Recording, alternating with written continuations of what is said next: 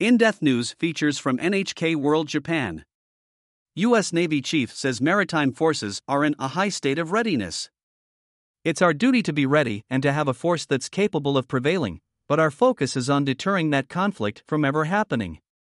The United States Navy chief shares an update on the increasingly tense situations in the Taiwan Strait and South China Sea in an interview with NHK World's Washington Bureau Chief Takagi Masaru.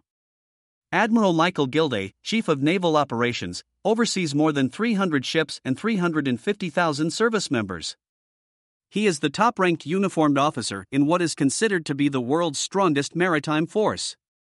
This interview, conducted on July 11, has been edited for brevity and clarity on a possible contingency in Taiwan.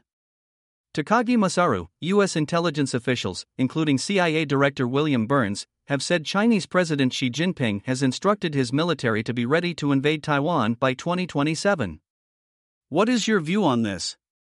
Admiral Michael Gilday, we take statements like that very seriously. We have a great deal of respect for the trajectory that the PRC has been on with respect to modernizing their capabilities and their forces, not just their conventional forces, but also their nuclear forces, their space forces, and their cyber forces. I think it's important that we maintain a high state of readiness today, and at the same time continue to modernize our collective forces, not just the United States, but Japan and other allies and partners. We must be ready for 2027 2030 we must be ready every single day. It's our duty to be ready and to have a force that's capable of prevailing, but our focus is on deterring that conflict from ever happening. Takagi, in June, a Chinese Navy vessel cut sharply across the path of an American destroyer, forcing it to slow to avoid a collision. Why do you think the Chinese conducted such a dangerous maneuver? Gilday, it was dangerous. We characterized that maneuver as unsafe and unprofessional. It's not what we expect from high end navies in terms of acting responsibly at sea.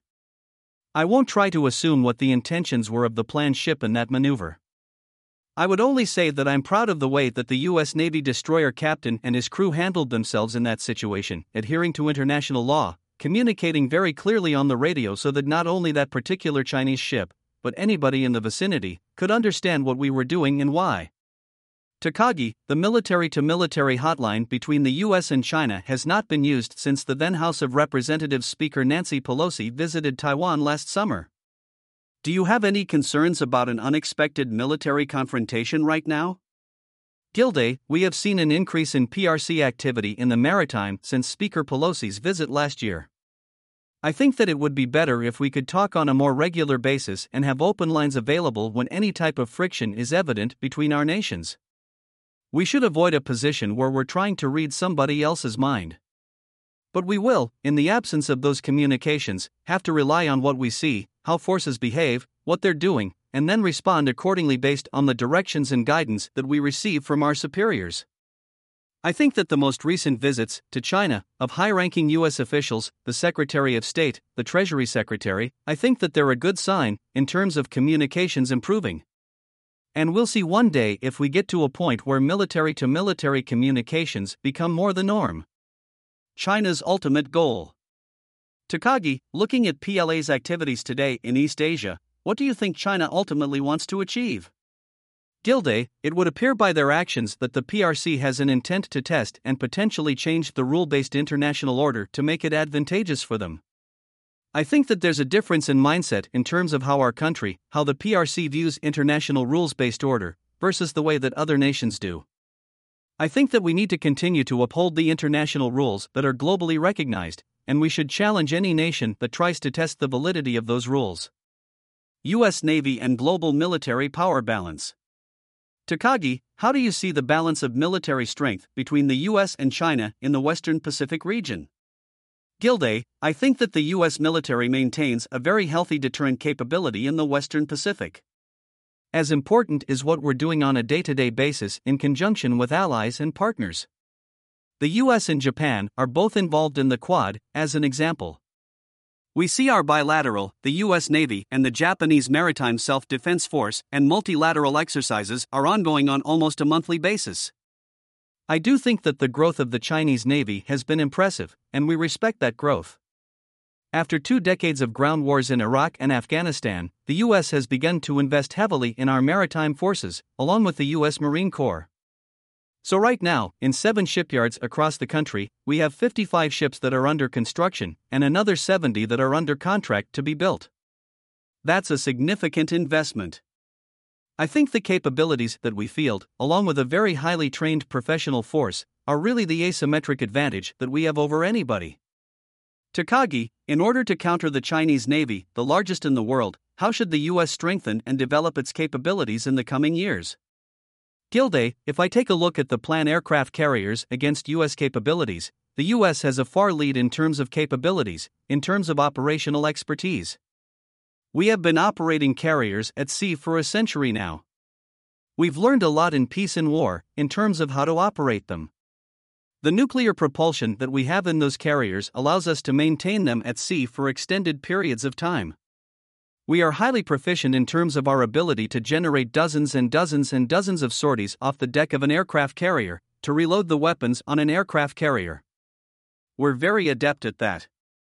The new Ford class aircraft carrier, the USS Gerald R. Ford, right now is on deployment in the Mediterranean and the European theater. We will station a Ford class carrier on the west coast of the United States in the near future. That's an added capability, as it is replacing the Nimitz class carriers that are now between 40 and 50 years old.